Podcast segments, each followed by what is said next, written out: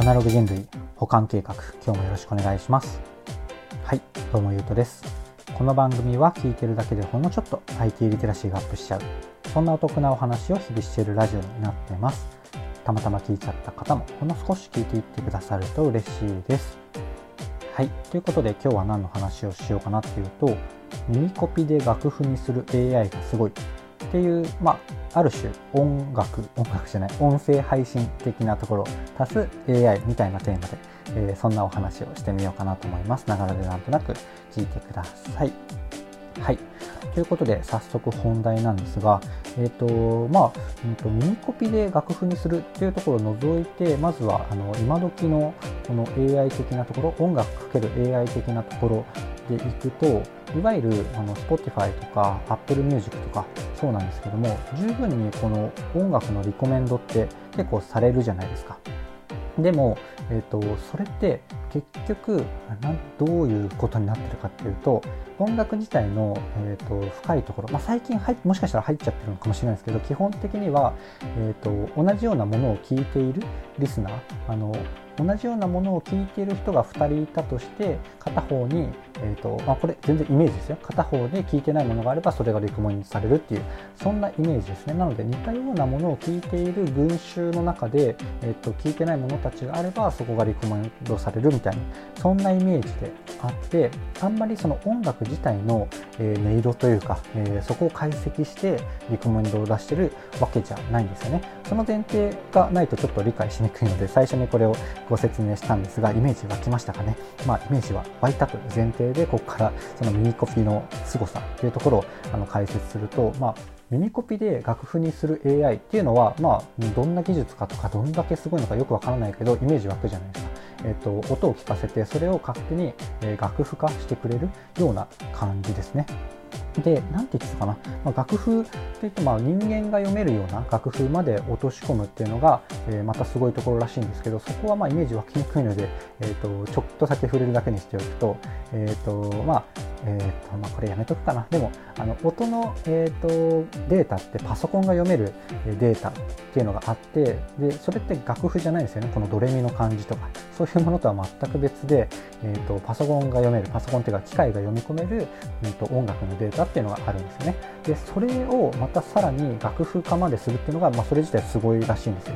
で、えーと、そこまでの楽譜化ができたからこれができるっていう話だと思うんですけれども、えーと、それができるとと何ができるかっていうとですね、あのまあ要は、えっと、音楽自体で似ている似ていないとか、まあえっと、興味関心をそこから発掘することができるんですよね。なので、えっと、Spotify とか Apple Music だと、まあ、言うて有名どころの中で、まあ、結構みんなが聴いているものから、えーと、ロジックでおすすめがされてるっていう状態だったんですけど本当に無名のアマチュアが作った本当に誰も聞いたことないような楽曲でも、えー、検索対象というかこのリコメンドの判定に出てくることが出すことができるようになるんですよね。でそれでどうなるかっていうと好きな曲に本当に出会えるとかもう素敵なアーティストが、えーと、なんだろうな、えー、本当にこの実力で発掘されやすいっていう世の中に一歩近づくっていうのがあるっていうお話ですね。うん。で僕的にはこれってあなんで今までできなかったんだろうなってちょっと思ったんですが、えーと、これ僕があの参考にした記事あの URL 貼っとくんですがすごい納得がいった話があったんですよね。で何かっていうと,、えーとまあ、表面だけで言うとデータが少ないっていう話があったんですよ。でも音楽のデータって無限にもうインターネット上、うんと、あるじゃないですか。で何がデータが少ないんだよって思ったんですよね。正直なところ。でもこのこっからの解説が、まあ、秀逸というか、まあ、確かになって思わせるところだったんですが何かっていうと、えっと、音楽って曲ってここまでが A メロでここからここまでがサビとかそういうデータがないんですよね。で、えーとまあ、ある程度型というかそういうものはありつつも、えー、千差万別というか、まあ、その日本語おかしいな、まあ、多種多様というか一つ一つ違うじゃないですか。なので何て言うんだろうな。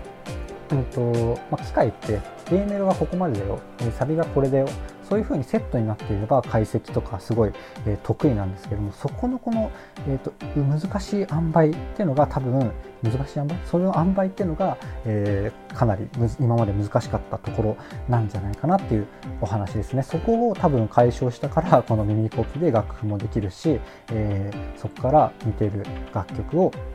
うんと、提案するようなことができてきているできてきているのかできたのかちょっとあの定かじゃないんですが そんな技術がどんどんどんどん進んでいるっていうお話ですね。めちゃめちゃ面白いですよね。僕はあの音楽には疎い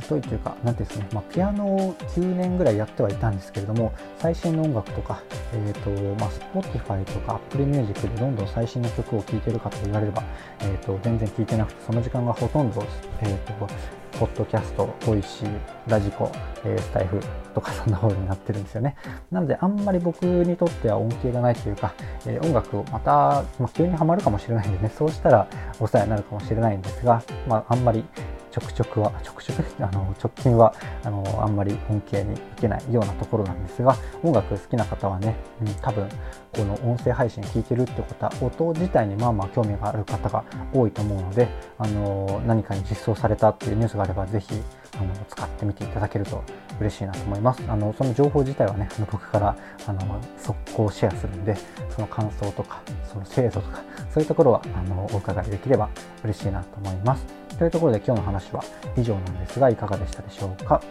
今日の話はですね結構テクノロジー寄りに話しちゃったんですが僕の配信では基本的には Web とかアプリとかテクノロジー的なニュースを元にしつつ僕の考えとか感想とかセットであの周辺の知識とかそういうところをお届けするようなところがメインの番組になってます。ちょっとでも役に立ったかなとかいいなって思ってくださった方がいらっしゃいましたらいいねとかフォローとかコメントやレターをいただけると嬉しいです。というところで最後までお聴きいただきありがとうございました。ではまた。